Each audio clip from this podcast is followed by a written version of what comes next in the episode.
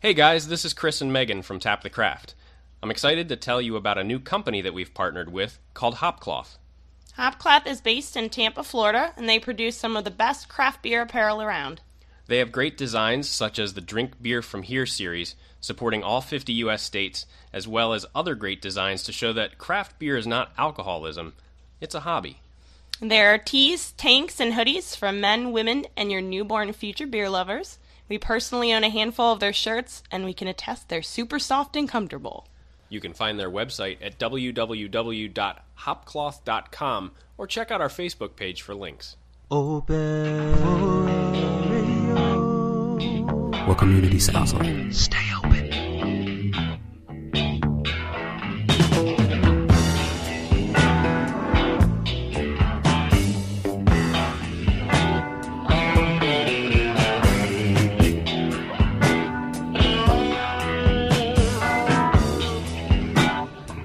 Hello, craft beer friends, and welcome to another episode of Tap the Craft podcast. I am Denny Luce, and I'm coming to you from the Boise, Idaho area, and I'm joined with my partner in craft from Columbus, Ohio, Mr. John Ream. John, how are you doing tonight?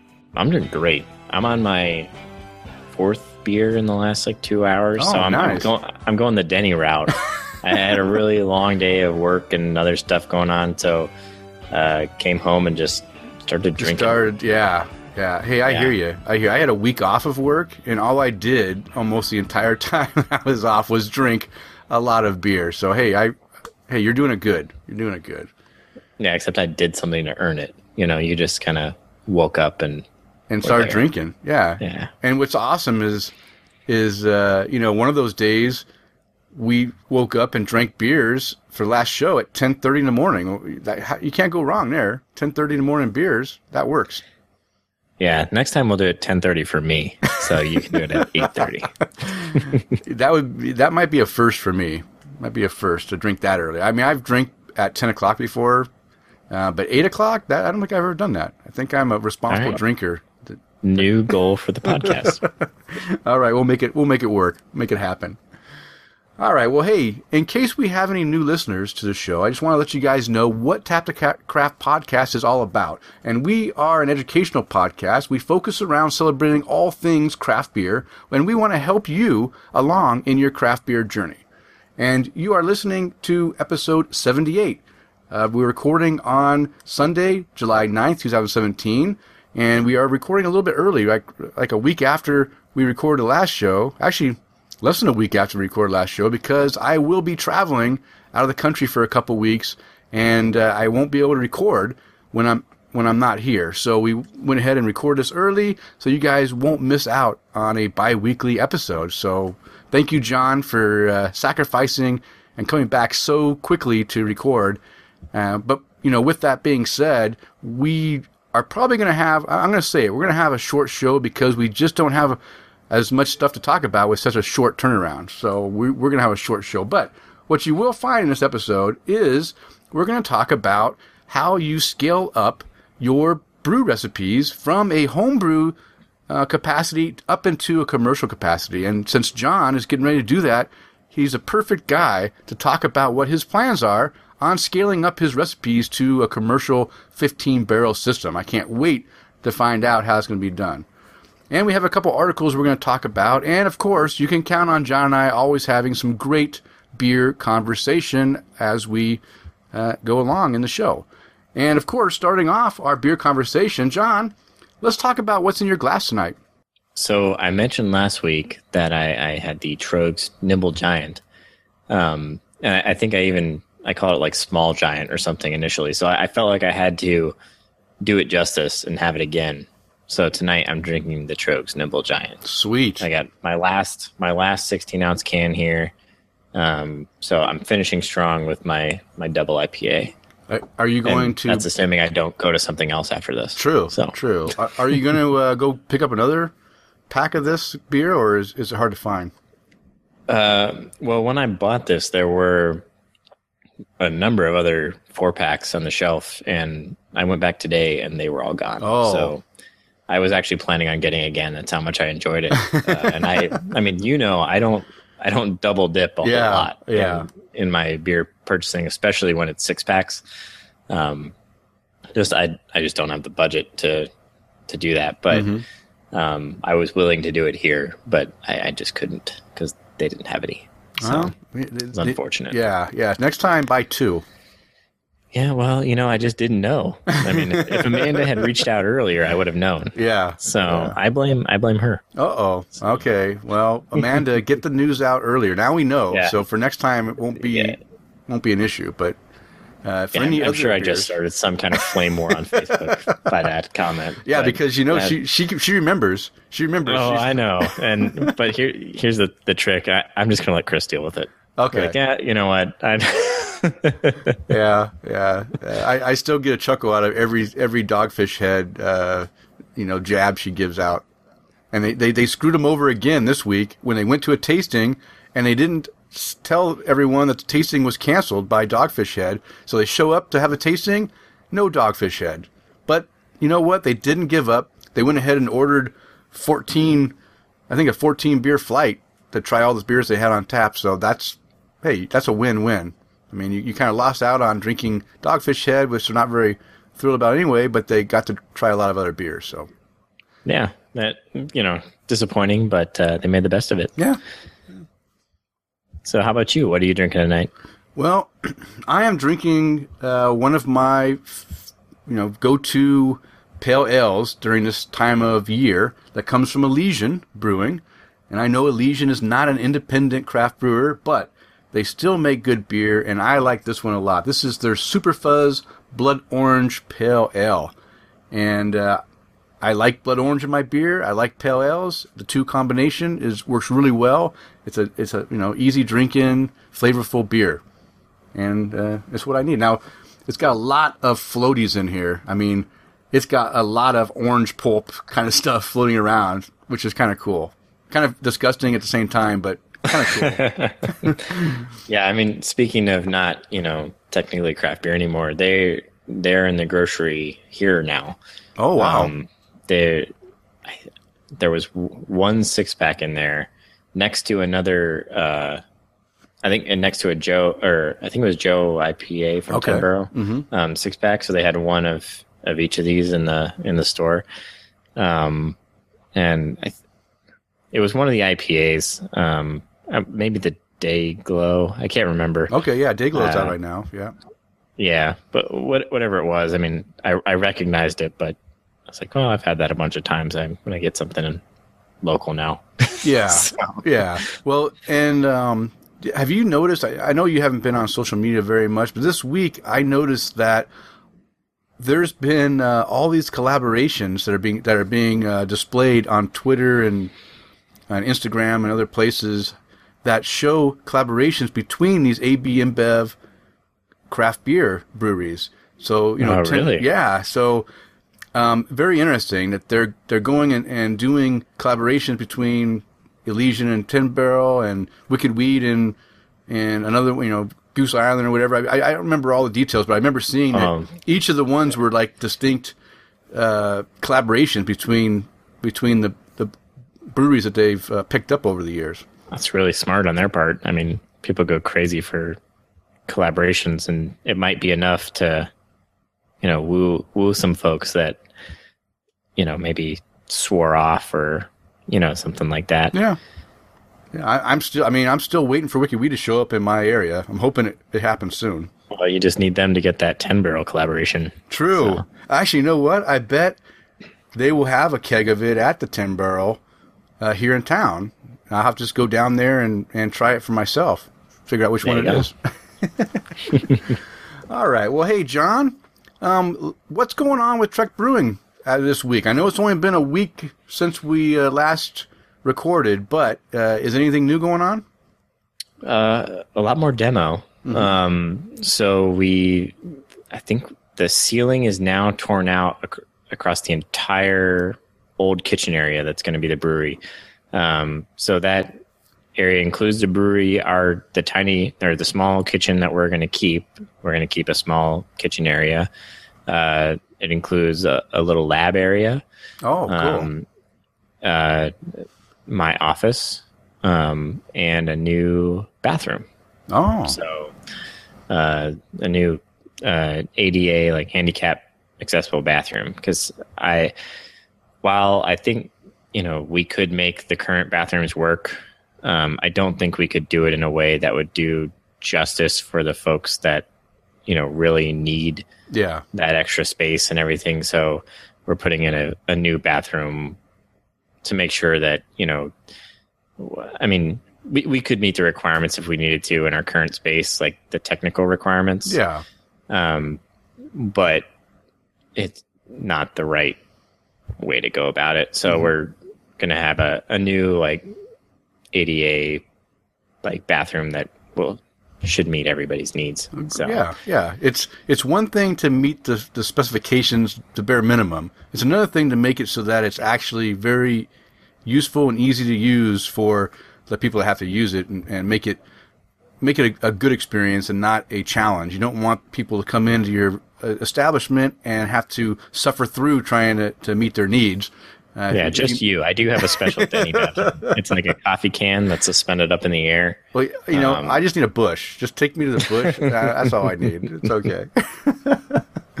all right. So I've seen pictures of the demo, and the ceiling looks pretty messy. You mentioned that you might be having to relocate some of that ducting work that's up there, and like there's a bunch of cables that are running through. Is that going to be cleaned up, or Yes. Um, so we're going to be running pretty much all new electrical through the brewery area, and then that'll include some new stuff over into the kitchen because by rerouting things into the brewery, we're going to end up cutting things for the kitchen. okay? um, you know, things that service the full area because it was one space, right?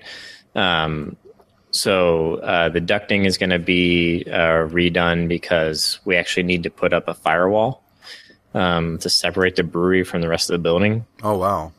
Um, so by doing that, we're I think we're going to end up isolating uh, the ducting in the brewery uh, because we have enough um, air conditioners for the whole building that we, can, we can do that and still, you know, cool the rest of the building adequately.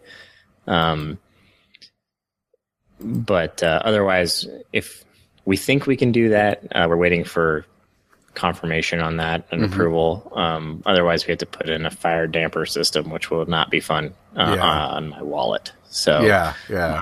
we're hoping we can go this other route.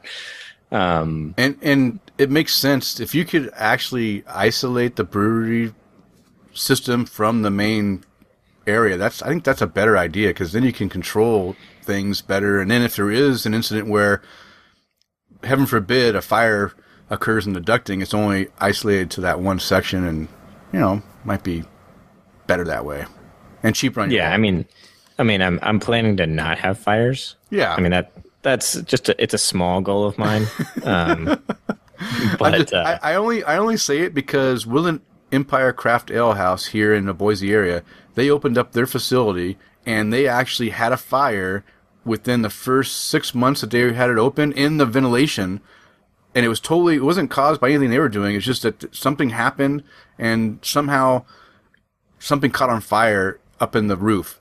And it didn't cause a lot of damage, but it was scary because it could have taken down their whole brewery in one fell swoop. And, and so that's why I just made a, a comment that you never know what's going to happen, especially, yeah, I mean, if, if you're using all new ducting, then you don't, you know, there's no grease and stuff in there. But if you're using, uh, you know, ducting that's been existing when it was a restaurant, you don't, you know, there could be a lot of uh, hidden. oh, there's there's a ton of grease everywhere. Yeah. yeah. Um, I mean, it was it was an old smokehouse, like barbecue joint. There's oh, yeah. there's a film. Like we're gonna be in there cleaning for a solid week before like we can open, just to make sure there's no more of this sticky film on everything. Mm-hmm. It's it's everywhere. Um, but uh, you know, right now you you go in, and every time we go in as we demo, the like smokehouse smell is less and less because we Oh, pull out Yeah. more and more of the stuff that just soaked in all that uh, aroma over the years. Um, so, you know, apart from looking, you know, like it's going to be ours, it's also starting to smell like it's going to be ours. Oh, good. Which is which is nice. yeah, yeah, that is nice. Excellent. Excellent. So I saw. I also saw that you guys did a nice job cleaning out the patio. I think we talked about it last time, but it looks really nice that how you guys cleaned out all those bushes and stuff for the patio um, Yeah, area. Yeah, yeah. I, did, I think I did mention that we had started that, um, and uh, it it was twofold. One, you know, there. Well, there's two sides to that. There's like two equal sides of a landscaping bed. I think we only showed the one side where the patio is going to be, um, but we cleared out the other side too. And and part of that is that the the building is actually clad in like wood, you know, T one eleven siding Mm-hmm, stuff. So they had planted all this stuff that's right up against that wood exterior, um, which is not good um, because it, you know, lets bugs and. Yeah. everything just come right into the wood. Around, you know, so you need you need separation between any landscaping you do and a building if you're having that kind of siding Okay. um, which we didn't have. So we had to get that. So we, uh, you know, rather than try to manage what was there, um, we decided to just start clean. Yeah. Yeah. So, I mean, we had to do that on the patio side, and on the other side, um, we started clean, and we're working with some folks on what the right look will be and, and other stuff. So we'll have that up there um, when we get that finalized too. So Cool. I think it'll look really good. Yeah. Yeah. Well, excellent. Excellent. So demos going well. You got all your fermenters and your bright tank. Everything came in unscathed. No damage of the of the pilot line uh, equipment. Uh, yeah, mostly. Most. Oh, so there was some. Was there damage Uh, or missing things? Um, there's one piece that I, I think is probably still usable. I'm waiting to hear back from the manufacturer. It's not a tank, um, just something else that we ordered. Um, but uh, just a little bit of cracked casing on one of Oh. them. Um, so I, I think it's okay, but uh, we're waiting to hear um, from them to ensure before we fire it up. Yeah. Um, you know, Okay. 'Cause I don't I don't want to make anything worse. Yeah. if it's if it's truly bad. So And I and I saw you. You also sent me a picture. You you text me a picture of your uh, of your your chiller. So that's gonna be exciting. You'll be able to to chill those things down to the right uh, temperatures. yeah, I'm I'm so excited to get that thing fired up. Um, but I, I got to get glycol and other stuff. Um, but I once I get everything in, um, I'll be able to use it now. Yeah. Um, and stop using my cooler with ice in it. So that'll be awesome. Oh, that'd be good. That'd be good. Okay. All right. Well, that's a pretty good update about the brewery. Um, how about some new and noteworthy beers? I know, again, a short turnaround, but was there any chance you, you had a couple beers that you want to talk about? Uh, almost no. Um, but I I had a really busy week and I was just, we were ending up emptying the fridge. Like we had drank it down to nothing and, uh, just drinking some of the, uh, test batches that we've done, including a, a Saison that I don't know if I mentioned last time, but, um, it's coming along. It's really nice. Oh, I'm enjoying nice. it. Oh, um, and it was my first crack at a Saison.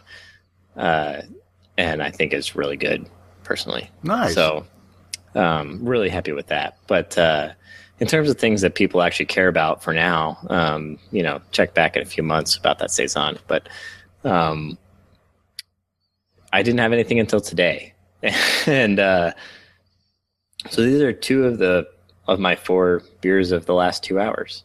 Um, so today I I brewed this morning. I got up and brewed through like I don't know one one thirty, maybe two o'clock, and then immediately got in the car, went to the brewery to do some more demo and cut up some old rusty shelves that we can't use because they're rusty. Um, so they they'll get uh, nixed by the health department for the kitchen. Okay. Um, so we have to get new shelves, which is unfortunate. But on the plus side, I get to use the sawzall to just tear through all these shelves, which is awesome. so that's fun. Um, so I, I did all this, and I'm, I mean, it's hot.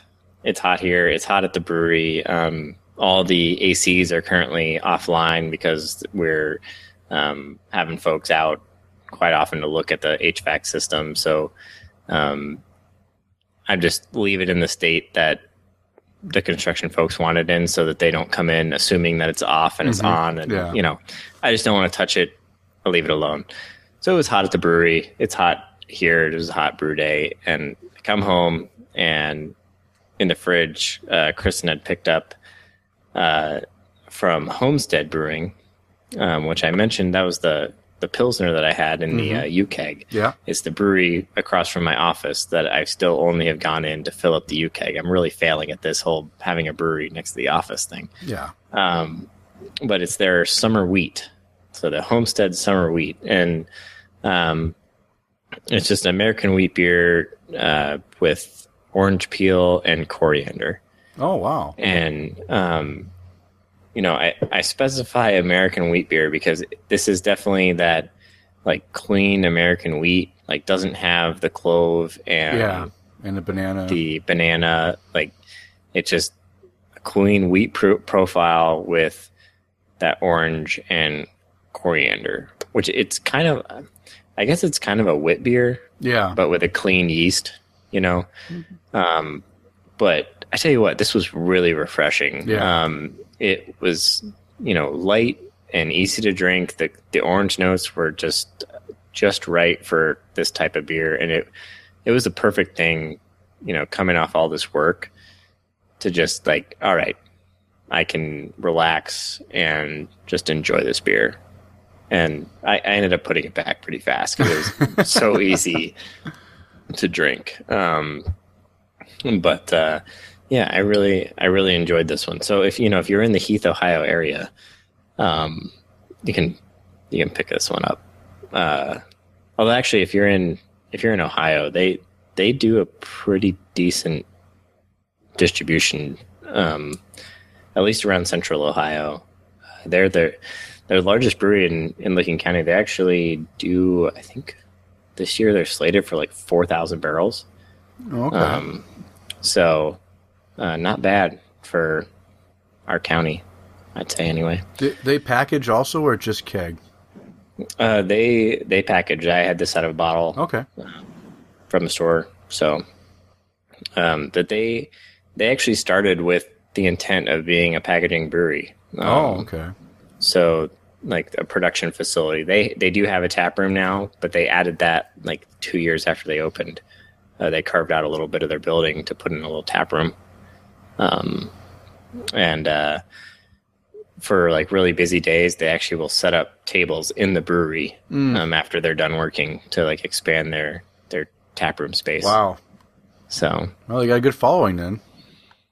yeah, which is good because it's really hard to find. It's Mm-hmm. really hard to get to, um, which is fine for a production facility that Yeah. you planned on opening up. But once you added the tap room, it, it's a little bit of a wrinkle. Yeah. Um, but uh, yeah, once you know how to get there, it's a it's a nice spot. So, um, yeah. So then I, I followed up the summer wheat uh, with a new IPA from MadTree, and we've talked about MadTree in the past. I know our our buddy over at the Forty Cast, uh, Devious Mr. Matt, he's a big fan of the Psychopathy Mm-hmm. um, IPA over there, and uh, this one is their Entropic Theory IPA, um, which uh, I picked up today on my way home from demo at the brewery, and uh, I'd, I'd heard people talking about this beer, and so I was like, all right, I got to pick this up, see what it's about, and um, it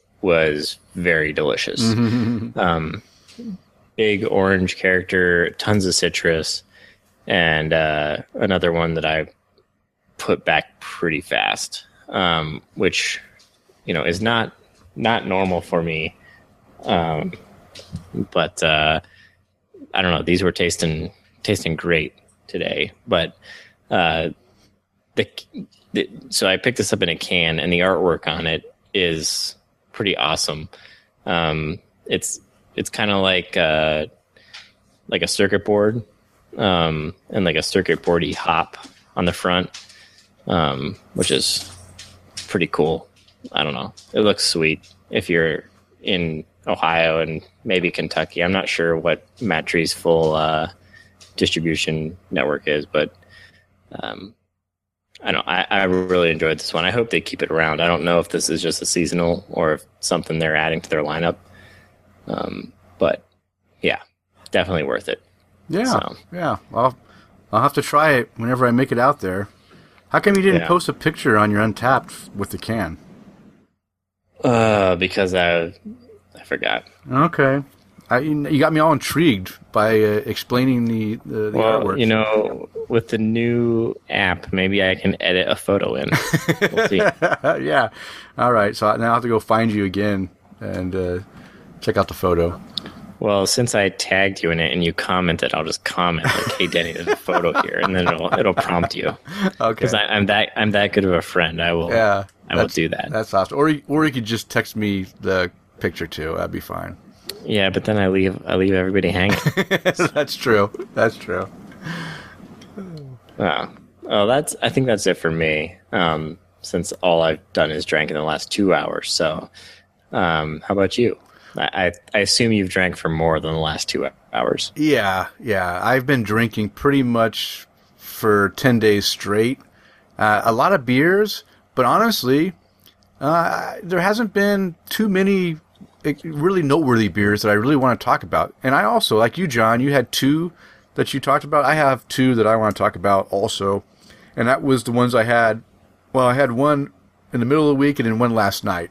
And the first one is the one uh, that, that I, I had in the middle of the week, and this is part of the Sierra Nevada Beer Camp across the world uh, sample pack. I was able to get a hold of a 12 pack of that, and um, I, I'll tell you what, most of the beers I've, I have two left of the 12 pack. I have a, a barley wine and I have a imperial porter. Those are the last two I haven't drank, but I drank everything else. So far, out of the 10 that I've drank, there's been two that I wasn't so fond of and eight that were really, really good beers that were like uh, that were really enjoyable. So, again, if you guys had a chance to get this sample pack, I hope you did and you enjoy it because I really have enjoyed it. And John, I, I've know you been haven't able to get it. Yeah, I I have called around and they're like, no, we sold all of ours. So I don't know if they just didn't get in very many, um, but I just can't find it locally. That- I think I may I may have missed out already. yeah, so yeah. Well, then don't listen to the next uh, two minutes because I'm going to talk about probably like the best, one of the best beers in the pack that I had, and it was the collaboration. great. wonderful. it's the collaboration with uh, Boneyard Beer, and you guys know how much I love Boneyard Beer out of Bend, Oregon, and they did uh, the uh, West Coast style double IPA, and just again, at, and and what's interesting is when you if you drink this cold, it takes on a different character, but when you let it warm up, that's when all the flavors and and stuff come out. This, this thing is very complex, and even when I first drank it, I was like, okay, um, this is a I'll give this a four. You know, eh, four is pretty good. And then, uh, but then as I was drinking it, by the time I finished it and it warmed up, I ended up giving it a four and a half cap rating because the flavors and the complexity of the beer were so amp, like increased so much over the time it got warm that I, I just really appreciate it. And I think Kevin also had the same experience. He he was drinking it, and, and at first he wasn't so sure about it, but by the time he finished it, it, it was like, yeah, this is a good beer. And uh, so, yeah, this is the the one I really wanted. To, I I hope that the people that did get the uh, the sample pack enjoyed this one as well. And if you did, let me know. If you didn't, let me know. Let me know what you didn't like about it, because this is right in in perfect style with Boneyard Beers beers. I mean, they, that's exactly the kind of beer that the, the IPAs they make. It's just really flavorful and complex, and and very good, very tasty. yeah, and if you didn't like it, let me know. I'll, send you my address and send me the. So yeah. Uh, so that was the first beer. Uh, the second beer I had last night, and I went to a ta- I went out with my buddy Alex. We hit a couple breweries, and we went to uh, the homebrew stuff uh, store. They were having a, a tasting event, uh, going away party for one of the guys that's been there for a long time, and they had a lot of different beers. Some were good, some were not so good, but one of the ones that stuck out above and beyond on the whole tasting was they opened up a bottle of Firestone Walker's Sticky Monkey uh, 2017, which is a Bel- version, and the Sticky Monkey is a Belgian quad. And I've had this beer before. I think I had it before Untappd, or I had it. I don't know. I've had this beer before, but I I, I didn't rate it. Again, I must either Untappd is removing my ratings, or I forget to rate the beer. But I, I had it before, and I and I enjoyed it. But I didn't realize how much I enjoyed it until I had it again last night because this beer is just really, really well done. I mean, great flavor, very smooth, not too boozy, very high alcohol. I forget what it was, like I don't know, fourteen point seven or something like that. Maybe I'm totally out of lunch, but it seemed like it was pretty high. Uh, but my gosh, it was fantastic. I gave it a four and a half cap rating, uh, according to the Belgian quad style, which I do enjoy. Now, John, you've had the Sticky Monkey before, right? Did you enjoy that beer? Uh, I actually haven't had it by itself. I've had it blended a number of times, and oh, in the anniversary ones, yeah. In their anniversary and a couple other like events I've been to, they've had other like one-off type things. Um, but no, I'd I'd be very interested in having this solo. So yeah, yeah. It's uh, do you guys get Firestone Walker um, in Ohio in your area? I haven't seen it, but I haven't been looking for it. Okay, but I don't think so. Yeah, it's it, probably not. And it's uh, oh, it's thirteen percent, so I was a little bit high. So thirteen percent ABV, and you know what? Uh, I mean, you can tell there's a little bit of alcohol in it, but it's it, for that much alcohol, it was very smooth and, and not not boozy. Uh, I enjoyed it, so I want to I want to pass that on to our listeners to uh, go try that if you want to try a very good Belgian quad. All right, well that's the noteworthy beers from John and I. Guess what? Again, quick turnaround. We we really didn't have much feedback from the community, so we're going to go ahead and move past that. But let everyone know if you do want to write in, you want to ask us questions, you want to comment about things that we say on the podcast, you want to comment about things we post on Untappd or on the Facebook page, or you just want to interact with us, tell us your your story. We would love to hear from you, and you can do that a number of ways. You can contact us through email at tapthecraft at gmail.com or on Twitter. We're at tapthecraft. And of course, if you are on Facebook, you can follow us on Facebook at facebook.com slash tapthecraft. And we have a very interactive group on there that, that love to, to chat us up and, and, and include us in a lot of their beer conversation. And Chris McKenzie, our admin, he loves to interact with you guys too. And we want to thank Open Forum Radio Network for supporting the show. They provide our hosting space at openforumradio.com. And if you enjoy the content that John and I put out, then we know you will find other great content like the following. Hey, you. Thank you so much for listening to Tap the Craft with Denny and John. Now, I know you're a crafty consumer. And if you would like to consume other great podcasts, check out OpenForumRadio.com. We house such podcasts as Open Forum Radio Proper, The 40Cast, Geeks for the Win, I Recommend, Just Press Start, The Married Gamers, Gamer Husbands Radio, The OMG Hour, Gamers Unscripted, Lost Treasures of Gaming, Primetime, My Peanut Gallery, and many, many more. And please, remember to leave these fine fellas a review on iTunes or wherever you listen to this show. Again, thank you so much for listening to Tap the Craft. Okay, now it's time for our brewery startup segment. And this week, we're going to discuss the process of recipe scaling from homebrew capacity to commercial 15 barrel capacity. And since John is going through this thought process right now, I think it's great to try to see his thoughts on how he is going to scale up his homebrew recipes up to the, the bigger scale. So most homebrewers they start off with five gallon kits, and that's what John started off with. And again, with the five gallon kits, a standard kit, a lot of recipes can be found online that you know that provide just the right amount of ingredients and everything you need for a five gallon batch. So it's really easy to find a bunch of different recipes that are for five gallons uh, capacity. That's great when you're just brewing small batches. But what happens when you want to either step up your home brew to a bigger capacity or go into commercial capacity. We got to figure out how we can scale our home brewing recipes up from five gallons to higher. So, John, you have already done an upscaling process from five to 10 gallons before you even started the decision to have your own home or your own commercial brewery.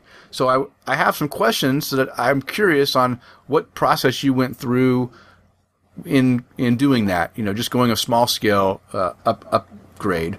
So, what was the process that you used to scale your recipes from five to ten back when you did it then?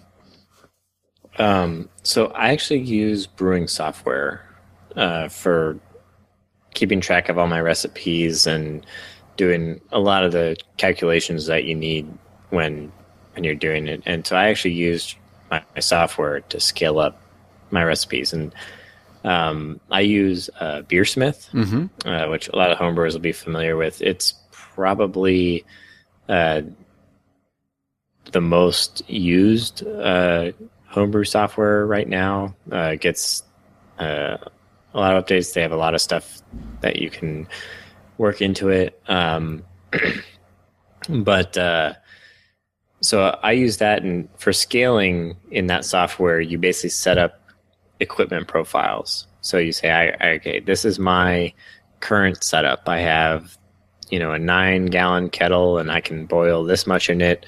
And when I transfer out, this much is left behind and uh, all, all these different variables that you can set up. And mm-hmm. then you do that for each, you know, set of equipment. And you say, okay, I have this recipe that I was doing on this five gallon, you know, equipment setup. I'm now taking it to this 10 gallon setup. And so what's that look like? And it'll do the calculation for you. And then you can make adjustments as need be because, you know, it's, it's just doing a, you know, by the numbers, you know, change. But then you might end up with, well, I need something point, you know, six to eight grams mm-hmm, mm-hmm. of some, you know, of a, this hop or, you know, whatever. So you say, okay, I'm going to round that to this number Yeah. and I'll make this other adjustment to account, you know, so you, there's a little bit of figuring that you need to do because we just don't have the, the ways to measure out to some of that stuff that it, it would say is this is the right number. Um, but uh, so that's that's what I do right now, and and for me, I mean, lately, I mean, I, I mean, initially, I took my my cooler mash tun and transferred everything to five gallons with my current system, and then with that system, I said, oh well, I can actually do ten gallons with that, so I, you know, modified. I made a new profile based off that system with pretty much all the same stats, but I want double the amount. So I just made a new one, and the changes aren't as drastic as some other things um, for that. So um, it, from five to ten was easy for me, but from five to five, actually, there's a lot of differences just in in how efficient your system can be. Okay. So Okay, so it's not necessarily just it. it all I, I, this is something I didn't realize is that it's it's equipment and it's what you're using to to boil your water, whether you're using a electric burner or gas burner or a, a kit like you have where you have a, a controller that actually uses a, a, a temperature controller and everything to to manage everything. So I guess I didn't realize that. Yeah, that makes a big difference uh, on how you know how your system works can can change the way the beer is uh, is made. So that's that's good. Now, as far as the quantity, like from going from five to ten, it's not just double the malt, double the hops, and and and double the water, and then the time, you know, double the time. I mean, I don't. That's not the way it works, right? It's it, it's it's. I mean, because you're, it's all based on the amount of sugars you can get out of the grains, and I don't know if it's necessarily proportional that you you have to use twice the amount of malt to get to twice the amount of sugars. Is is that true? What's the the factors that play into to the amount of ingredients that you need and the time that you need to uh, to make things work? so um, so quantities. We can start with that. Yeah. uh, grain and yeast are very close to one to one, Okay. like in terms of scaling. Um, and but that I mean, if you're changing a complete different set of equipment, you're going to have different efficiencies, and that will change your grain Yeah. amount. But grain is really close, you know, one to one. Yeast is all dependent on how much sugar you have at the end. So uh, it will just scale with that amount. So if you have five gallons at this gravity and then you have 10 gallons at that same gravity, Well, you'll need double that yeast. That, That's all it cares about. Okay. Is the total amounts of sugar. Um, so th- those are relatively simple. Um, hops is actually less. You need less per barrel um, as you scale up, and uh, that's due to uh, efficiencies gained in in larger volumes. Um, and I I've read about it a long time ago. I need to brush up on this, but uh, hops uh, transition into the like they isomerize more efficiently um, in larger volumes. Um, so you need less hops. Like I, uh, for my vanilla stout, say, um, my bittering addition at five gallons is uh, 0.8 ounces of hops. Uh, for 10 gallons of that same beer on the same equipment, I need uh, 1.4 Mm-hmm. ou- ounces. Okay. So, you know, double would be 1.6. Yeah. Right. So I, I need 0.2. So, I don't know, an eighth less, Mm-hmm. something like that. Yeah. On the fly math, shouldn't do that. No, no, Um, you're right. But, uh, An less. You're right. Hey, you're right on top. all right. There we go. Yes, I'm smart. Let's remember that for the rest when I mess things up. Okay. Um, but uh, so hops, you do need to, you would need to use a little bit less. Um, and obviously, the you know the larger the change, the more dramatic that difference is going to be. I don't, I don't know that you know one eighth is really the number Mhm. as you go. It might just be with my equipment the way it's set up that that's the number. Yeah. Um, so there's going to be things I have to adjust as as we go. Um, I think time was another thing you mentioned. Yeah. Time. Does it take Um, the same amount of time, or you have to increase the time for like getting the the sugars out of that malt? Um, time is the same for your boil, your mash, all that stuff. The difference is it takes longer to transfer. It takes longer to cool. Um, but not so dramatically that uh, you know it you know hin- it hinders or actually it gets anywhere close to double from like a five to a ten. Um, I mean, I did a five gallon batch today, um, and I think I I was at like five hours, maybe four and a half hours, something like that. And I did a ten gallon batch the week before, a week and a half before, at five and a half hours. Oh, okay. You know, it, it's not that different mm-hmm. as you as you scale that. I mean, obviously, when I go ten gallons to fifteen barrels, mm-hmm. My chilling time, uh, you know, but I also have a bigger chiller. Yeah. I have bigger pumps that can move things faster. Yeah. You know, Yeah. so it's not it's not going to be 15 times or you know 30 times you know longer to do all this transfers Okay. um, so time is not not that big of a, of a deal Okay. Okay. And the temperature stays the same. Uh, you know, if you use 158, it's still 158. In in terms of the brew day yes all those temperatures are the same. Um, when you get to fermentation uh, you actually might have to ferment a little warmer um, the bigger you get uh, because there's more pressure put on the yeast. So um, you know the larger the tank the pressure at the bottom of that tank has a lot of liquid sitting on it. Mm-hmm. Right? So it, it's putting a lot of pressure on on the the, the bottom end of that tank. So, um, you know, when when you hear a brewery is uh, fermenting something at you know 68 degrees, well, if you want to copy that beer on a homebrew level, you might actually have to ferment that at like 66 Okay. um, to kind of settle the yeast down a little bit because the the warmer the temperature is, the more active the yeast will be. Okay. Okay. Um, so things like that. But uh, in terms of brew day, no, the temps are all the same. Okay, good.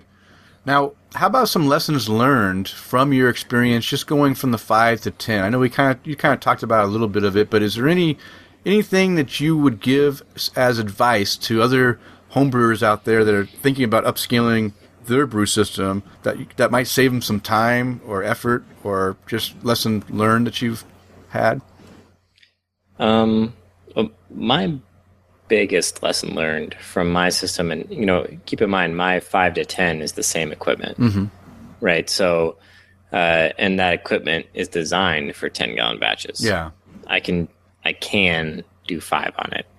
Um, but what I found is that that equipment is not as efficient doing five as Oh, it is okay. ten. So what I have to do when I'm doing a five gallon batch is I have to add a little extra grain to get the same gravity as I would um, if you know if I just did a scale like, and I- I think it's due to when I'm in the mash. Um, my, I have a really shallow grain bed um, for five gallons um, relative to to 10 Mm-hmm. so I get what's termed uh, channeling, where the li- the liquid as it pulls through during the sparge, you know, it picks the easiest way to get through. Well, if with the shallow bed, it's easy if it's not completely level that there's a spot that it'll try to oh, get through yeah, yeah. faster than the rest of the bed. And so that'll pull basically, you know, water that doesn't grab a lot of sugars on its way through the through the grain. Okay. Um, so because of that, I need to add a little extra grain and kind of balance that out a little bit so it doesn't channel as easily. And if it does, there's you know more sugar to to take with it. Okay. Um, but really, the the biggest lesson is to really pay attention to what's happening. You know, do all your measurements, write them all down, review it, and not after one batch, but after five or six batches. So you have a good, you know, set of numbers to look at and say, okay, uh, this is what I used to get. And this is what I'm getting now. What adjustments do I need to make? Okay. And, that, and that's the biggest thing. Take notes Yeah. and that's you know for everything because that's how you know well this turned out to be the best beer i ever did and i have no idea how i did it but if i had taken notes i might be able to reproduce that Yeah. you know so that that's kind of i don't know it should be brewing 101 Yeah. Just take notes Take notes. Yeah. Have a notebook. Write down everything. Okay, so now, John, you're getting ready to upscale it again. You're going to have your pilot system, which is a one barrel or 33 gallon system, and then you're also going to be scaling up to, you know, the big the big boy, the first time brews coming out of the 15 barrel system when you get that installed. So we already you already kind of went over the process of doing just a small scale. Does that process the same when you are going to you know send up up that uh, that scale even even you know bigger like 15 barrels? Is it the same? You know, double the malt and and uh, and uh, you know the hops will be a little bit less. I mean, I, and are you going to use the same software, or is there a different method that you're going to be using? Um, I'm going to try to use the software, and I I'm not sure. I've heard that people can use it at a pro level, and I'm sure it's just a matter of creating the right equipment profile and and getting it in there so that it understands what it needs to calculate. Um, you know, if I have to, I have all those. I, I know all those equations. I have them all. I just don't do them because I'm, we'll say lazy. Yeah, you want No, let's not say lazy. Let's say I like efficiency. yeah, I don't need to spend all the time doing that if I can just plug it in and, you know, it'll pop up. So, I mean, I, I can do that. I'm capable of doing that. But if, if I can, I'm just going to use the same software. I'm comfortable with it. I have all my recipes already in there. So if I get the equipment profiles right, I can scale it and I know how it'll come across or very close okay, you know um now the uh, equipment profile for the one barrel it's going to be easier because i'm essentially taking my current system and just tripling it Mhm. um, it all works the same every you know so that should be pretty easy for me to do the 15 barrel, there's a lot of new pieces of equipment. It's going to take some adjustment to get it right and to get it where we're happy with. Um, and in all honesty, it may not be the exact same beer as a homebrew when I do it as a homebrew. Okay. But if I brew it and it tastes good, and we say, you know what, this is you know as good or better, even though it might be a little different, it's as good or better. So we're going to move forward, and we're going to make this the new vanilla stout, Okay. or we're going to make this then, you know, it might not be the same thing that I brewed before, but it's at least of the same quality, you know, and that's what's important. We have to have quality um, the profile might be a little different, but as long as it tastes like a vanilla stout that we are happy with and that we feel we can repeat for everybody, then that's what we'll do. Okay. So, All right. So then what you're saying is that most commercial brewers they they figure out all the recipes using equations, you know, ha- hand done equations. Is that what they're using? They bust their calculator out, they mark down the this you know whatever scale they're going from, and then I mean, what is there a book that you guys use to tell you you know how you're supposed to come up with these numbers? um, well, there's no book about scaling, um, but there's books about, I mean, every homebrew book up to professional book will have equations of this is how you calculate what your gravity will end up as. You know, if you put all these grains in, you know, so you you take your grain, it, it's going to provide this much sugar per pound of grain. Um, so you take that into whatever your volume of water is, and then you have this amount of sugar. Um, so really, any software could deal with that. They they know the equation. They know as long as it has the right inputs, it can provide the output.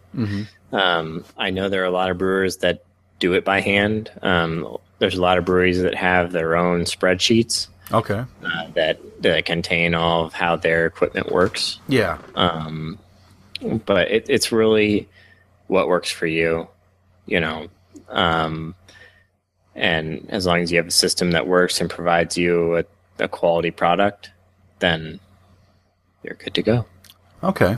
So So now the question is, you you've already mentioned that you, you're getting this equipment. And You don't have any experience on brewing at a 15 barrel capacity, and the question is, are you seeking out local help from other breweries in the area, or even the brewery you're buying the equipment from, to say, hey, do you mind, uh, you know, coming over and and uh, my first batch and and making sure that what I have set up it makes sense, or at least run the numbers by them, or I mean, is there any going to be any assistance or guidance from any brewer that has experience?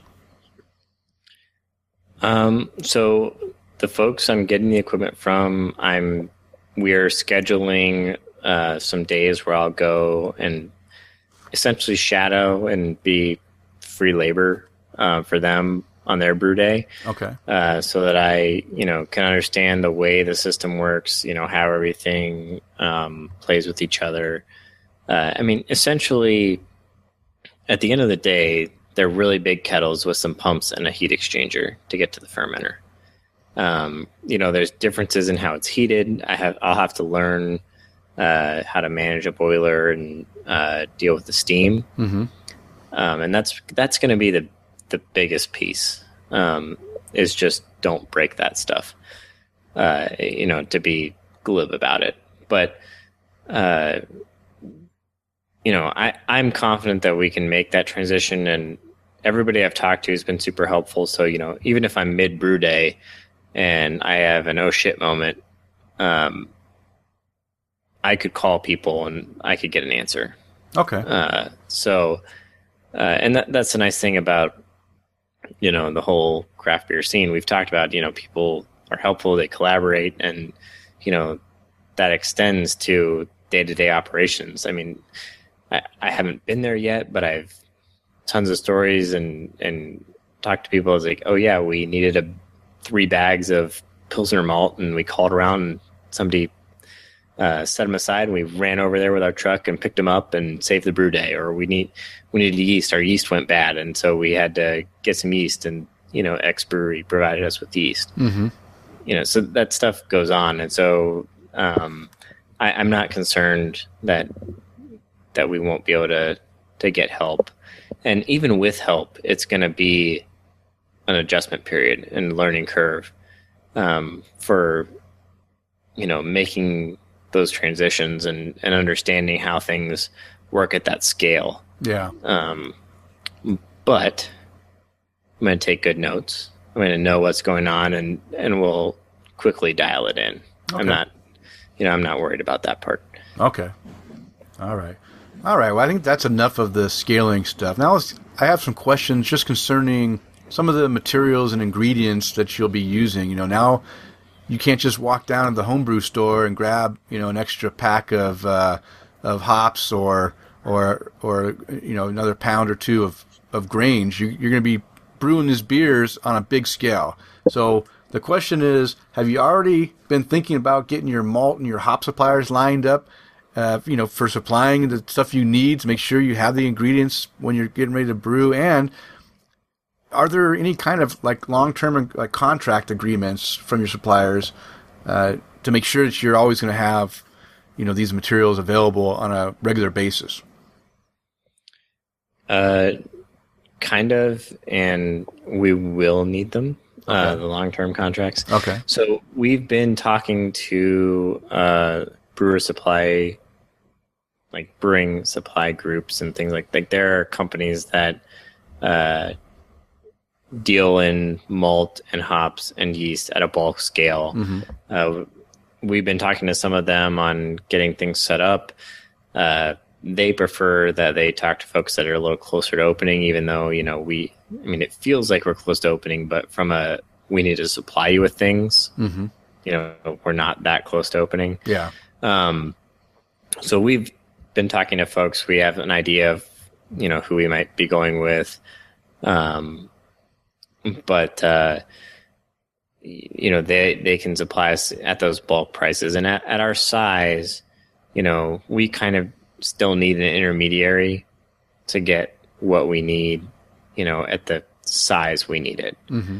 um, you know, as we grow, we'll be able to do more at the you know direct level, and that'll mostly be in hops, um, hops and yeast. Yeast will will probably do direct right away.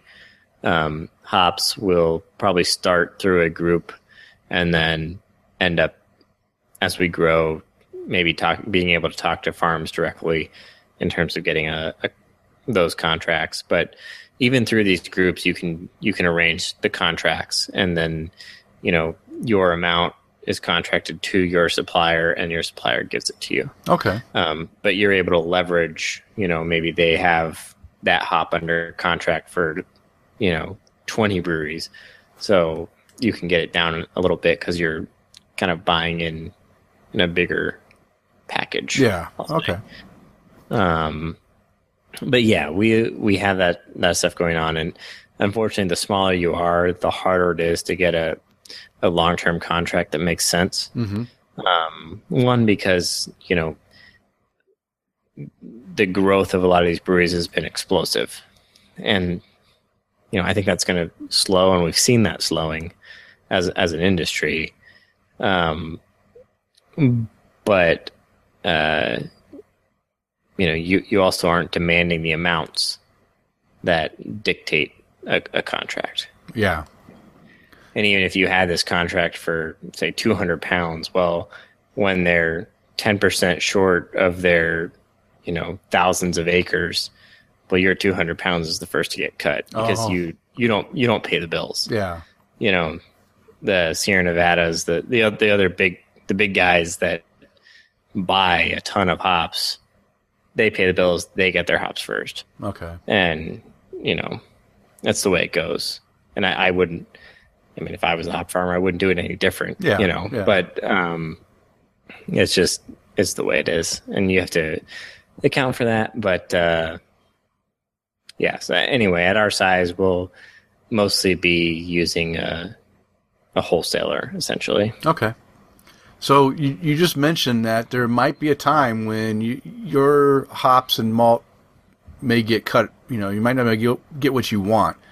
But even before that happens, you know, you said you have to adjust to, to whatever happens. You'll have to adjust recipes. But just in in the time you've been looking at your recipes that you're planning on doing, and in looking at what's available from your wholesaler, do you see that there's any issues with either the hops or the malts that you need that you'll have to be changing up a little bit, and that you know in the recipe to accommodate what you can get, like you know, if there's no mosaic hops available and you have a certain beer that uses that, now you have to adjust for a different hop. Have you run across that yet in your in your plans? Um, so I've been looking into it a little bit. Uh, largely right now, we're trying to plan with beers that don't require those like super sexy hops mm-hmm. that we anticipate as being, you know, mainstays because we're not big enough. Yeah. Now, I mean, we might be able to spot buy those hops for a lot of money. um, but I don't feel like paying forty dollars a pound for a lot of the stuff that I need to be making all the time. Yeah. Um, and so uh, malt it's not as big of an issue. Uh, there have been years where malt has suffered um, crop wise, but it's not something you need to worry about as often as you do hops. Okay. Um, now, for some hops, there are ways to uh, get around it, like and kind of create the profile that a certain hop might provide by doing mixes of different other hops. Like, oh, for Amarillo, you need you know X amount Cascade and Y amount you know this other hop, and then you can get really close to mm-hmm. you know what Amarillo would provide. So you could you know if you can't get Amarillo, you could come out with this, and you know if you can get it close enough, then you could still produce that beer. Okay.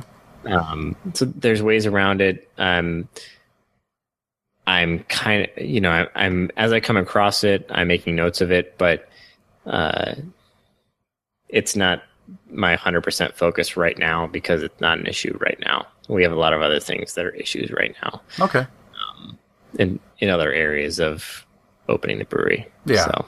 All right. I was just uh, just curious. I'm sure we'll we'll hear more about it once you run into the problem uh, later on. So, okay, one last question for you, uh, and this has to do with water. We know that water is very important in the brewing process. So, have you had your water tested to find out what is in it? And are you going to use some kind of filtering or reverse osmosis and then add minerals to it to get a certain characteristic that you're looking for in your beers? um, so water is a tricky issue, and the water is very different from Seattle to mm-hmm. where we are right now. Yeah, and I've noticed this in some of the beers that I've brewed that I just I had the recipe, I wanted to brew it, I just wanted to get it into people's hands so that I could get some feedback, you know, in this market essentially of this beer that I lo- brewed and liked in Seattle. Mm-hmm. You know, what do people out here like about it, or don't like about it? More importantly. Um, and the water is very different. And I've noticed, you know, differences from the same recipe, um, even with, you know, some of the stuff I brought with me. I brought ingredients with me and brewed some of those beers with the exact same ingredients. Um, but the water's a lot harder here. And uh, hard water can bring out uh, sharper bitterness mm-hmm. um, that has a bit more of a bite um, than in in softer water. Uh, so I actually have a water test kit. I'm working through right now whether water adjustments are the right way to go, or if there's ways I can just manipulate the hops. Maybe maybe I could maybe I need to use less hops. Maybe if I dial back my bitterness addition a little bit you know, it won't be as bitey and it'll still provide the bitterness necessary for the beer. Mm-hmm. Um, so I'm working through some of that right now. Um, but I might end up uh, doing some water adjustments. Um, and most likely, if I need to dial things back, it would be filter uh, rather than RO water. Um, RO is just very expensive mm-hmm. to set up and maintain and and keep going. So, yeah. um, most likely, I would I would do either a filter uh, or a filter and maybe some minerals to soften it up a little bit. Um, and I've actually I just got a big shipment of that stuff to, to start playing with, Okay, so good. I can figure it out. Yeah, because I think the key to consistency, especially as I know in some areas, the water changes from season to season depending on what's going on, you know, during that season. And you might be able to have a, a water that has a certain characteristics during summer, and then when it gets to wintertime, the the water, you know, maybe gets a little bit harder or, you know, something changes in it, gives it a little bit different flavor profile and and so I know so you definitely important to to figure out uh, how the water works and and make sure you have consistent minerals and, and stuff in there so that you you can get the consistency of the beer. Yeah, and you know, along with just the content of the water changes, some places change sources mid-year. Oh wow. Um, you know, through the winter they they pull water from a different place, Yeah. or they. So you you really need to know where your water comes from, um, as a brewery because it's it is a big piece of of what you're providing. I mean, water is like ninety percent of beer Yeah. and that's a that's a big piece. now, as uh, you know, as if if you're home brewing and starting out, don't worry about your water. Worry about your your cleanliness, your sanitization. You know, being consistent in your other processes, and you know, if you feel like you've dialed all that in, then dive into your water Yeah. but there there are other things that'll be much more important um, at the end of the day. Mostly because they're they're easier to do wrong Yeah. than water. I mean, almost any water you can drink is good for making beer, um, but you just might have to adjust your recipe or do something else. So so really, it's about your process. You know, to start, and you know, I may find that I need to adjust my process Okay. And and that may be what I need to do. But I gotta take good notes. I gotta pay attention to what's happening, and you know, make changes that are necessary to make the best beer possible. Okay. So that's the way we have to go about it. Yeah. All right. Well, John, I think that is pretty well sums up the process of scaling your beer to a commercial capacity. So, if any listeners out there have other questions that I didn't uh, come up with, please let us know. We'll answer them on the uh, next show. Okay, John, we have a couple articles provided by our buddy David Makazuki, Makazuki off of Facebook. And the first article was, I, I- don't want to talk too much on it. I just thought it was very interesting. Um, and this one, I've been wanting to get in the show for about three episodes now. It's like the fourth episode we finally got it in there, but because we run out of time. But now we have time, we can cover these articles briefly. But the first article is Are non alcoholic beers set for a comeback? And I thought this was interesting because there was a time back in the 70s, uh, early 80s, where there was a, a huge amount of non alcoholic beers being presented out there. I- For what reason, I don't really know. I guess for, you know, for designated drivers, uh, people that want to drink beer but not get drunk so they can, you know, do other stuff, uh, whatever. They, they had a lot of that going on. Um, but you know what? The the key is is none of those beers were very good. You know, it was kind of like the macro version of of a macro beer, but a, a, non-alcohol, a non-alcoholic version of that macro beer, and they just didn't have the you know they weren't very drinkable.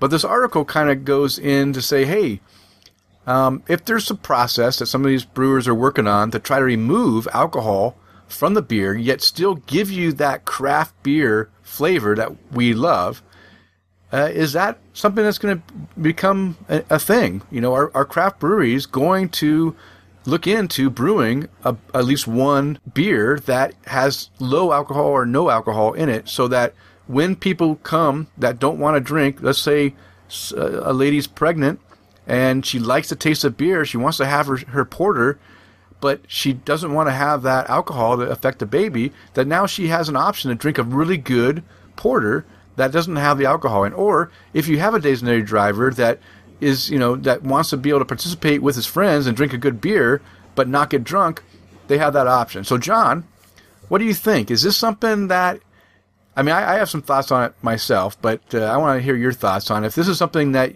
might enter into if if they come up with a process that's easy to do, Uh, is this something that would you consider in your brewery, or what is No. your thoughts on it? no. Um, and I, I don't think it's going to be widespread either.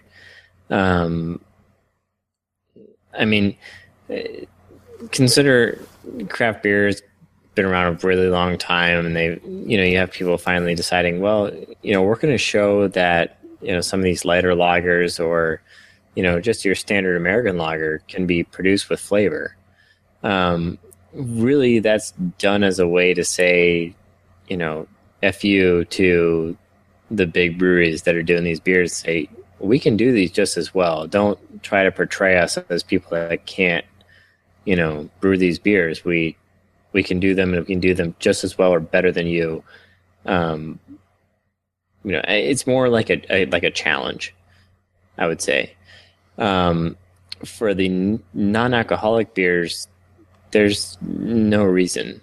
Um the the craft the craft beer market, uh, those folks, they're they're not looking for those those types of beers. Um, and I, I feel like you know, I mean, some of the examples provided in the article that you know they're dictated by you know local law that says these have to be made, and then they're named as such, like the Nanny State IPA from BrewDog. You know they're they're saying we're we're forced to do this. And i mean in order to make a beer that is quality and good and you know tastes uh, good and and drinks well you know the way that that folks expect from craft um i i don't know that there are good processes for that yet. Um I I know there there are things to strip out alcohol and and, and that, but I, I don't know that they they are good um, in terms of for beer quality and and you know I, I think it involves a lot of a lot of chemical additions and, and other things, but you know I, I don't know I, I really just don't see this this coming to fruition in in, in the near term at least Mm-hmm. maybe down the road as craft takes a large it i say when it, if craft continues the way it does and you know we all do a good job i now include myself in that um you know maybe that becomes a thing that we need to provide but now no. I i don't i don't think that's the target customer. Um i don't see that as anybody that um anybody's chasing after like we need to capture this this piece of the market or we're going to go under and because of that i don't i don't- just don't see it i just don't see it happening Okay, well, you know, nobody thought that gluten-free beers would be produced that were good either. So, so and, there, and now there's a lot of uh, decent gluten-free beers. So let's. I, I I would disagree that there's a lot of good gluten free. I'd say you're more aware of the gluten free just due to um, Sarah, you know, looking for those. Um, here in Ohio, I've not seen any of that stuff. But there were much more in Seattle, and that was you know more of an environment for that type of thing. Here, there there's nothing. I haven't noticed. I haven't seen any of it. Um, I, I just don't think they're as widespread as maybe uh, you'd be led to believe in, in certain areas of the country. Okay. Um, the stuff from you know Deschutes, uh, other places, it's just not not out there. Well, I mean, Stone Delicious IPA is gluten-free. I know that one gets around to a lot of places, and um, I mean, uh, there's Yeah, yeah, There's plenty. There's plenty of stone, but I haven't seen that here either. So, you know, it, it and then maybe this just isn't the market for it. You know, maybe they they brought it here and it didn't sell, and they're like, well, we're not going to send that there anymore. yeah. No, I, I don't know. Um, but I, you know, as as much as gluten free beer has grabbed a hold, it's still very niche. Yeah. It's still very a very small piece of the market, No, Um, yeah, I agree. and like we're talking less than one percent. I, I would willing be, be willing to bet. I don't have any hard numbers, but I'd be willing to bet. well, yeah, there's five, That's what it there's is. 52, 5,300 craft breweries, so of course it's going to be a small percentage because there's only, you know, five or six uh, gluten-free breweries. Probably, I don't know. I have to look up and see how many gluten-free breweries there are, and then there's a handful of uh, real breweries that do gluten-free stuff. Deschutes one is really good. I like Deschutes. That Well, and, and those are gluten reduced. Yeah, well, reduced. I mean, same thing. Because yeah, yeah. I mean, I mean, okay, gluten reduced and or gluten free. Uh, the same thing. Like, okay, so now I'll bring it back to the the non-alcoholic or reduced alcoholic beers. Let's say the the process was they come up with a process that's super easy and there's no negative aspects to it. Let's just say that they can make a beer that tastes like a craft beer. Uh, uh, it tastes just like your vanilla stout. There's no difference between your vanilla stout that has alcohol and without alcohol, and it's and the cost is like minimal. You don't see that there's any need to have. I mean, we say we drink craft beer for the flavor, right? Is that not true, or do we still drink craft beer because we want to get the alcohol in there, and we like the flavor while we get the alcohol? Is that the main reason? Well, yes, the flavor is the reason, but you're talking about this unicorn thing that doesn't exist. No, no, no. I'm saying And if it did, it, if if it it, but if it did exist, it would be in use. If if it, if the cost was negligible, like you're saying, if, Mm-hmm. Yeah. if all this stuff happened, it would already exist because you could sell a lot more beers and somebody could still drive home. Yeah, You know, and but it doesn't. And you know, we we've had within the last two years that something came about that they could create the, these gluten reduced beers. Um, you know that that may or may not feed a need in the market because every you know this whole gluten thing is uh you know some folks have real issues with it and others are you know they decided they have issues with it. Um but uh you know the you know without some you know miraculous breakthrough in the market i just i don't see it coming through as something that that fo- folks are going to be looking to do yeah. or try to create. Because you know the cost and everything that goes into it you're you're then you know for for right now i mean i i can't imagine that trying to create that beer that has you know the consistency of something that you want to drink that just not just coming across like you know grainy water um is going to be you know you're going to be able to produce it in a way that is financially responsible to your customer yeah. um, and that you can sell to them without losing your shirt, Yeah. Yeah. uh, without being at some crazy volume. you know, because at, at the end of the day, it's a it's a volume game, and you know you might be able to put in some kind of system, but if you have to put through you know four hundred thousand barrels before you even you know realize the cost of the system, well. There aren't many craft breweries. There, I don't think there's any craft brewery that could do that Yeah. for a single beer. Yeah. No, no. It just Yeah, I, I was just playing a devil's advocate. I completely agree with you that this is not going to take off, mainly for the same reasons you've already mentioned.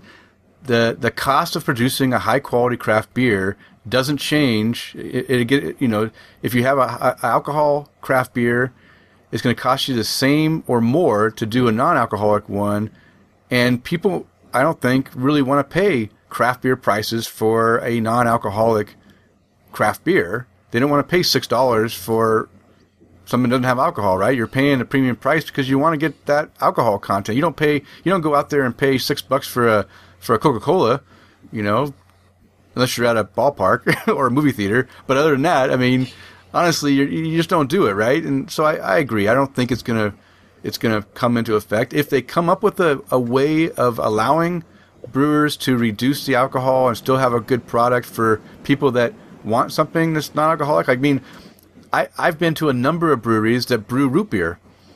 Now I don't know if they brew the root beer in their own brewery system, but they have their own root beer that they make and they sell it at their brewery for people that don't want to, uh, you know, have alcohol. They can have a root beer. So I mean, so there's there's other options, but you're right. I don't think it's going to make a comeback.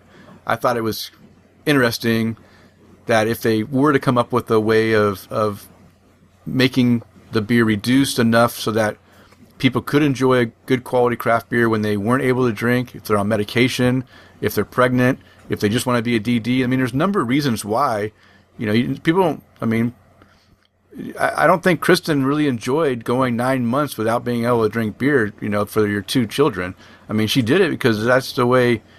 You know, No, she didn't. Well, I mean, she okay, but she wasn't going out drinking as much as she was. She reduced her her content. I'm fairly sure. Well, but it'd be the same with that. There'd be a certain amount you could have with, you know, an alcohol content, you know, but she'd have a pint of vanilla stout Yeah. or a glass of wine because that's, they've realized that's okay now. Yeah, yeah, You know, Yeah. as long as you don't get drunk, you're fine. yeah. So, All right. Well, we we kind of beat that one down to uh, pretty hard. But hey, listener, let us know your thoughts on this topic. If you think uh, it'd be something you would wouldn't mind seeing or not. All right. The next the next article that David provided was from uh, it's called the top ten beers chosen by beer enthusiasts across the U.S. And this is their, as John pointed out to me earlier, it's their annual uh, top 100 beers list uh, rated by uh, homebrewers, I guess. And uh, this was uh, an article by Melia, uh, Melia Robinson from the BusinessInsider.com, and uh, it just it, it, it just defines the top ten beers right now that have been rated by the Ho- American Homebrewers Association. Tens of Members. thousands of members. Their- yeah, they're members. I thought we'd just quickly go through, and the, the list is interesting. And at, at the end of the list, I'm going to uh, propose uh, our own list uh, that we can create. So let's just go through this. I'll start off. The number 10 beer is from Ballast Point Brewing Company. It's a Sculpin IPA. And uh, it's a good IPA. Uh, nothing wrong with, with the regular old Sculpin IPA. Um, any any concerns with that would be on the list, John? That's quality beer. I I think uh, it's probably on this list. It's a mainstay from past, you know, lists. I, I mean, it's it's a good beer. I think nowadays it might fall a little bit, Yeah. but and it's the problem with this is all so subjective, and that's you know the problem with putting together a list like this, and also the beauty of something like this, where you have so many different things, and even if they're all IPAs, they're they're all a little bit different mm-hmm.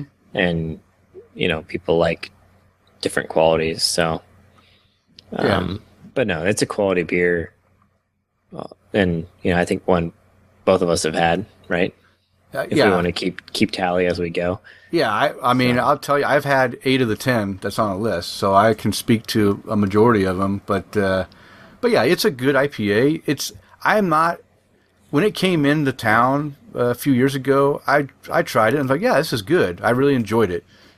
Is it in my top ten? No, probably not.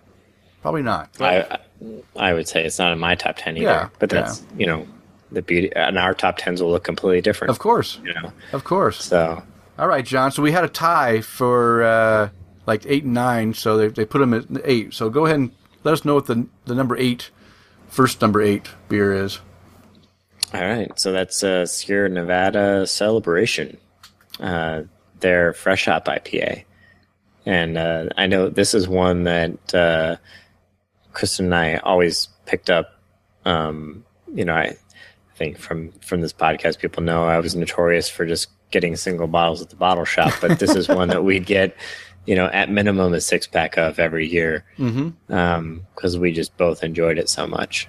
Um, so that this is one that would definitely make you know a top list. I don't I don't know how deep it would have to go. Maybe top ten, but just because I've enjoyed this so regularly. Yeah, Um, yeah. It it's a great But- it's a great beer that comes out at the end of the year in Christmas time. So a lot of times it gets wrapped up into the winter warmer uh, type beers because it is a seasonal winter beer. Uh, but yeah, it's uh, it's a great one. I love it too. Uh, top ten for me, probably not.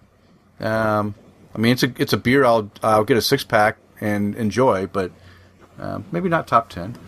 All right, the next one. yeah, and, and see this one this one for me is you know it might get you know where we, we talk about beers as as an experience, right? And this one might get a bump for me because it's something I've gotten to experience with Kristen, and it's something that we do together. You know, so it it ties in that emotional aspect to it too. Yeah. So Yeah. there's there's all kinds of stuff for for a personal list that that kind of factor in, I guess. Okay. Yeah, for sure. For sure. All right. Number eight. or tied for nine, whatever you want to call it, is from Deschutes Brewery, the Fresh Squeezed IPA. And again, a, another IPA and and another. Uh, I mean, a big, flavorful citrus and uh, juicy IPA. Uh, I drink a lot of this beer. I'm, I mean, this is a beer that that I'll buy. I, you know, there's some uh, places we visit to go out and eat, and they have this on tap, probably pretty much all the time, and I'm always ordering it. So I, I usually drink quite a bit of these. It's pretty good. Again, top ten. I don't know. I don't think it'd be in my top ten, but we don't know. I haven't made my list yet, so we'll have to see see how that goes. Yeah, well, and you know, I, I think I'd agree with you there, and you know, something I just kind of thought of is that you you have to think that some of the the things for this list, you know, coming from a national perspective, are either things that a lot of people can get, mm-hmm. right, or the hype is such that even if they haven't had it, they're like, well, that's got to be one of the best Yeah. you know, um, which would lead into the first of uh, tied for number six, which is the Alchemist Heady Topper. Yeah. See, see what I did there? Yeah. You did good. You did good. I did great till I called it out. Yeah. So see what I did there. um, but you know, this is clearly a beer that you know all the people voting on this list have not had, mm-hmm. right? Um, or even a a healthy percentage have not had um, because you just can't get it. Yeah.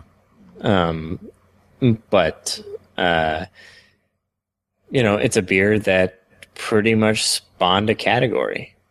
Um, it kind of created that New England IPA. Mhm. So, you know, does it get props for that?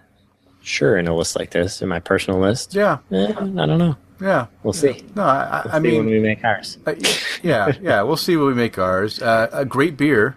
I will say it's a great beer. Uh, it it is coveted, and I'm lucky enough to have tried it, and I enjoy it. But again, I think it's a it's a beer of its time. You know, back when it was first out there, it was something that nobody else did, and so it's very unique. And now I've had things that are similar, and I think do a better job of what they were trying to do, or at least give me a better experience. But still, a great beer, and it might make my top ten list. It- It'd make my top ten for sure on IPAs, 100 percent double IPA for sure. Uh, it's it's but as far as if I were to judge all beers, maybe maybe not. All right, the next the other one is tied for six is the Founders Brewing Kentucky Breakfast Stout, and uh, again another one that uh, that's coveted uh, that, that people you know line up for and buy out uh, immediately when it comes out. Now I, I think they're making more of it. I mean, uh, I didn't have any problem getting it here in my area when you know founders just came in in February. They just started coming in here and uh, and they brought this with them when it was available and it was it was at all the stores and I you know I tried it. Um, it's okay, but it's uh, you know again it, it, I've had things similar that in my opinion do a little bit better job, but it's still good beer. So this is the only beer on the list I haven't had. Um, and uh, you know, you talk about it coming to Boise. I was moving out of Seattle as it made its way west, and it made its way west after it had been east. So I I missed it completely. Um, but uh, I think you can point to this, you know, kind of as an, an older version of Heady Topper in terms of kind of creating a, a style. Mm-hmm. I mean, I, I don't know that there were a lot of, or any, you know, bourbon barrel stouts or anything that at least had the acclaim or was able to push it out to people so they could understand what it was. Mm-hmm. Um, you know, so um, it it's another one of those I think probably category creators, um, and and it's kind of create kept that mystique with it for all the people that can't get it, even though Founders is gr- is growing their Yeah. footprint. Yeah. So, um, so next we'll we'll stick uh, in the state of Michigan um, for Bell's Hopslam, uh, and this is a, a double IPA uh, that folks I think look forward to every year that it comes out, and it, it's another one of those you know limited release window type type beers. Um, I don't know. uh, Can I guess that this is one of the two you haven't had? No, I've had it. Remember, I uh, I had it, and I I might have had an older uh, can of it, and it was when I was uh, in Virginia. Not, okay. Not the last time. The time. Well, maybe the last. I can't remember. One of the. Well, since we've been doing the show, and one of my visits to Virginia, I had this, and I I, I made a comment that it it wasn't all what I expected. I mean, everyone talks this beer up a lot, and when I drank it, it was just like yeah, it's it's it, the hop profile wasn't really there. It wasn't. It was kind of uh, muted, and and and you said you made a comment that well maybe you got an older can, and you're right. I could have I got it at the Total Wine and More store or whatever, and I know that those guys are notorious for not, you know, keeping their their stock, uh, you know, cleaned out of old stuff. Uh, and it's all kept warm. And it's all warm, you're right. That, that accelerates your, your aging profile there. Yeah, So, yeah. So with my one can experience a few years ago, this wouldn't even be anywhere on my list because I didn't have a good experience with it. But I need to revisit it because you told me, and a lot of people told me, it's a great beer, and I, I need to to get it fresh one day. So I'll keep that on my wish list. So the beer that so the two beers I haven't had. Wait a minute. So so far, here's the first one I haven't had, and that's the uh, the Three Floyds Brewing Zombie Dust, and this is one I've been wanting to have for a long time. And this is a, actually a pale ale, right, John? It's not an IPA; it's a pale. Yeah, pale. Right. Yeah. And uh, this one is again one of those ones that like got it, everyone talks about it about being you know great, uh, you know citrus flavors in there, and it's one I really want to try. I I've only had my first Three Floyds beer f- uh, uh, from a listener who provided it to me just not too long ago, and that was the uh, it's right here the Alpha King. Uh, which was a great, which was a great uh, IPA, or, or no, that was a pale ale too. Yeah, so that one's really good, and it was uh, Well, William Lake is the one that provided that for me. Well, if you want to fly out here, I will provide you the last uh, middle finger space station pale ale that I have in my fridge for, from Three Floyds. Okay, And then we'll go to the store that I get those from so you can, I can get more. Get more. All right, all right. Yeah. But you have you have to fly here. I'm I'm not going to do the legwork for that. No, no. I, Oh. I think I have to make a, I have to make I have to make a trip because you know uh, BrewDog is opening up uh, in Ohio, so I have to come visit BrewDog. Yeah, and the the first kegs from the Ohio brewery are out in the wild now. Yeah, So they're uh, they did their um, brewpunk IPA. Their um, I've had that one. you know stand, standard IPA. Yeah. It, it was I think the first beer they released from there, and um, one of the uh, you know, tap house growler fill station places was the first to to get those, and they Oh. were making a big a big deal about it uh, locally. So You should fill up your uh, 128 with that. Your yeah, I I, I definitely feel like spending forty dollars to do that. Um, I have no idea how much it would cost, but more than probably I want to spend. probably probably. So, um, all right. So, based on your previous reaction, is the the Founders breakfast stout the standard breakfast stout? The other one you haven't had? Nope, I've had that a number of times. No. Yep, I've had it. I love this beer. Well, great. Now I'm I'm over. I'm gonna stop guessing. but anyway, number three, Founders breakfast stout. Um, so I have had this version. I just haven't had the the barrel aged version of this beer. Okay. So, um, yeah, clocking in number three. And this is, you know, one of those weird things where the barrel aged version would not be rated above the standard. You know, usually th- you get bonus points for being in a barrel yeah. time. Yeah. So that's it's kind of interesting to see from the collective hive mind, I guess. Do you notice that the the picture they're using is the picture of the baby? I thought they got rid of the baby label. I don't know. I, I haven't been following. I, I'm sure that that would would garner complaints, um, but I haven't been in their market to to actually pay attention to it. So Yeah, interesting, interesting.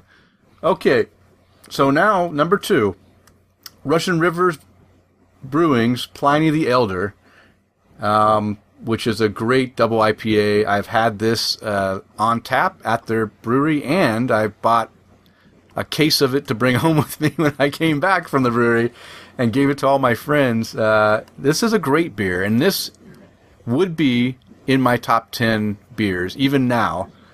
After all the many many double IPAs I've had, this beer is still a, a top contender for my top 10 all time list. Uh, but it's number two right now on the list. Yeah, and just recently made number two after eight years at the top. Yeah. Yeah. And unseated by the other beer Denny hasn't had. That's right. Bell's Two Hearted. um, they finally got it right. you finally got um, the, you know, process of elimination. Um, but uh, yeah, and I don't. Did you see uh, the? It, it kind of made its way around social media that uh, Russian River sent a case of Pliny the Elder uh, with like a note of you know saying like way to unseat the champ. Like here, I hope you can enjoy a case of the number two uh, beer to celebrate or something to that effect um, you know, uh, fully in like good spirit, not in a you know sarcastic, like harsh kind of way. Yeah. But, uh, it was still really cool to see, like, you know, an- another example of just the the feeling of community in the in the industry, you know. So Yeah. So, um, yeah, that's the other one I haven't had. I've been wanting to have it for a while, but again, I just I have to be at the right spot that uh, that pr- can provide it to me. But um, here's something that uh, I, I went back and found my check-in to Hopslam, and it was back in April of 2015, so it was over two years ago. And it's what's interesting. It's actually in a bottle, not a can, and that's probably where I had some problems. And I gave it a three, and the overall rating on this thing was like four point something.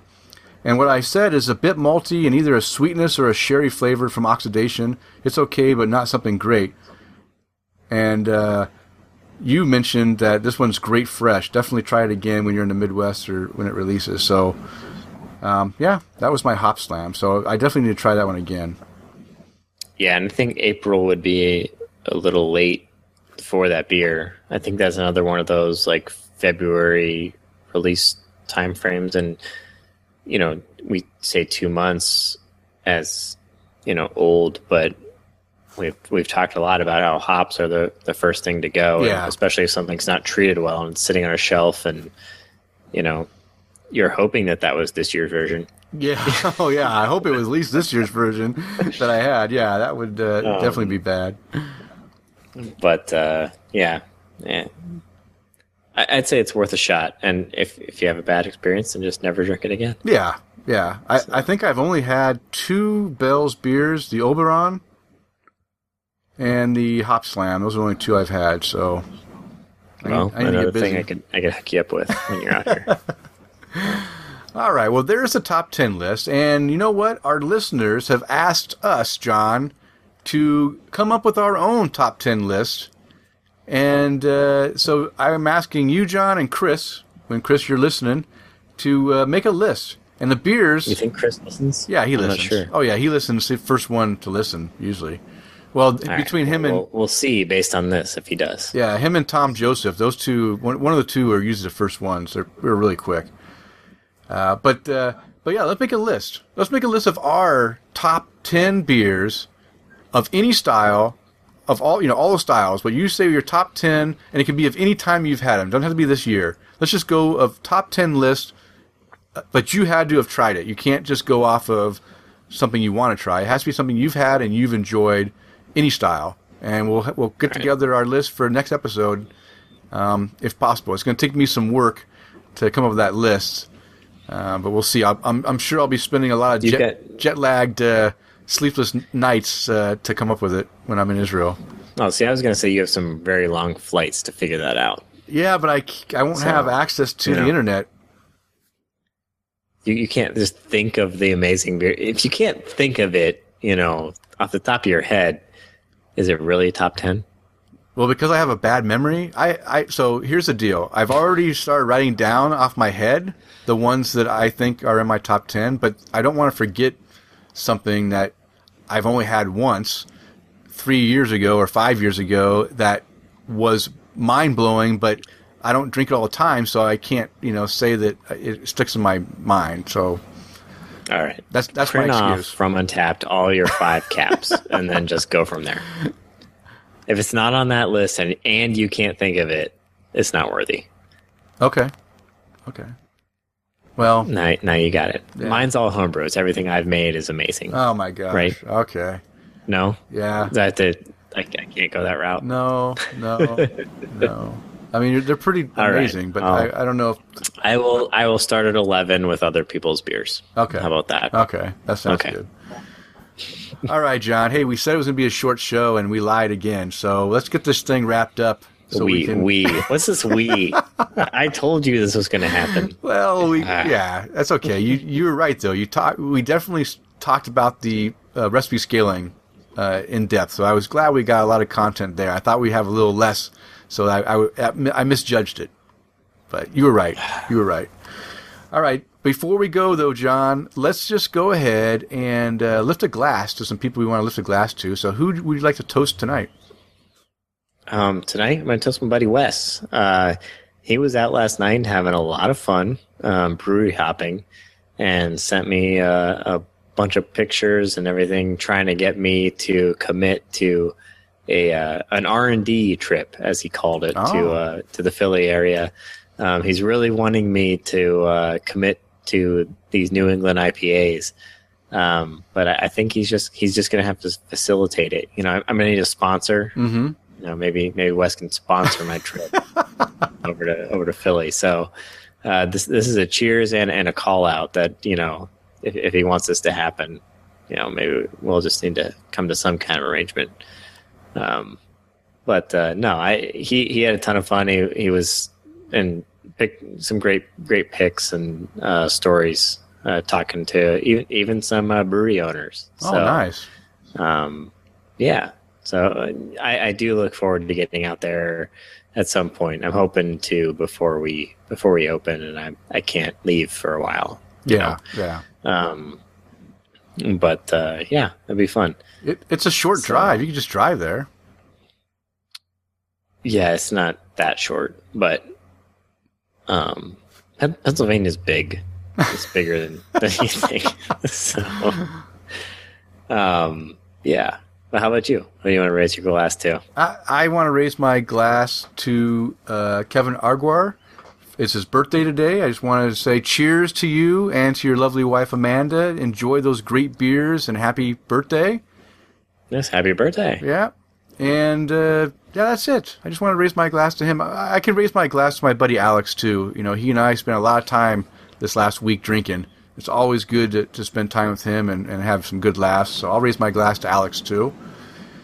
And of course, I have to lift my glass to all the servicemen and women out there who are protecting our freedoms. Cheers to you. Return home safely soon. I want to raise my glass to Hopcloth Apparel for partnering up with us, and I encourage all of our listeners to go and visit their site at www.hopcloth.com and check out their creative craft beer clothing and tell them that Tap the Craft sent them or sent you. And you can find the beers and the links to the articles mentioned on the show in the show notes located on the show post at openforumradio.com. And if you would like to follow us on social media, I can be found on Twitter, Instagram, and Untappd at Loose Screw. And John, how can our listeners follow you? on Twitter at Prime Brewing, Untappd Prime WA, and more importantly than following my stuff, uh, you can follow the brew- the brewery uh, Trek Brewing on Facebook, Twitter, and Instagram at Trek Brewing, uh, or visit the website trekbeer.com. Because let's be honest, Kristen's doing a better job than me about posting stuff. Yes, she So. she's awesome. She is awesome. All right, John, it is last call. It is time to bring the show to a close. We want to thank you for downloading and listening to the show. We ask you to please tell a friend and of course subscribe on iTunes or Stitcher Radio or TuneIn or Google Play or however you listen to your podcasts. And as a reminder, we do release a new show every 2 weeks. Now go out there and spread the good word of craft beer. Cheers.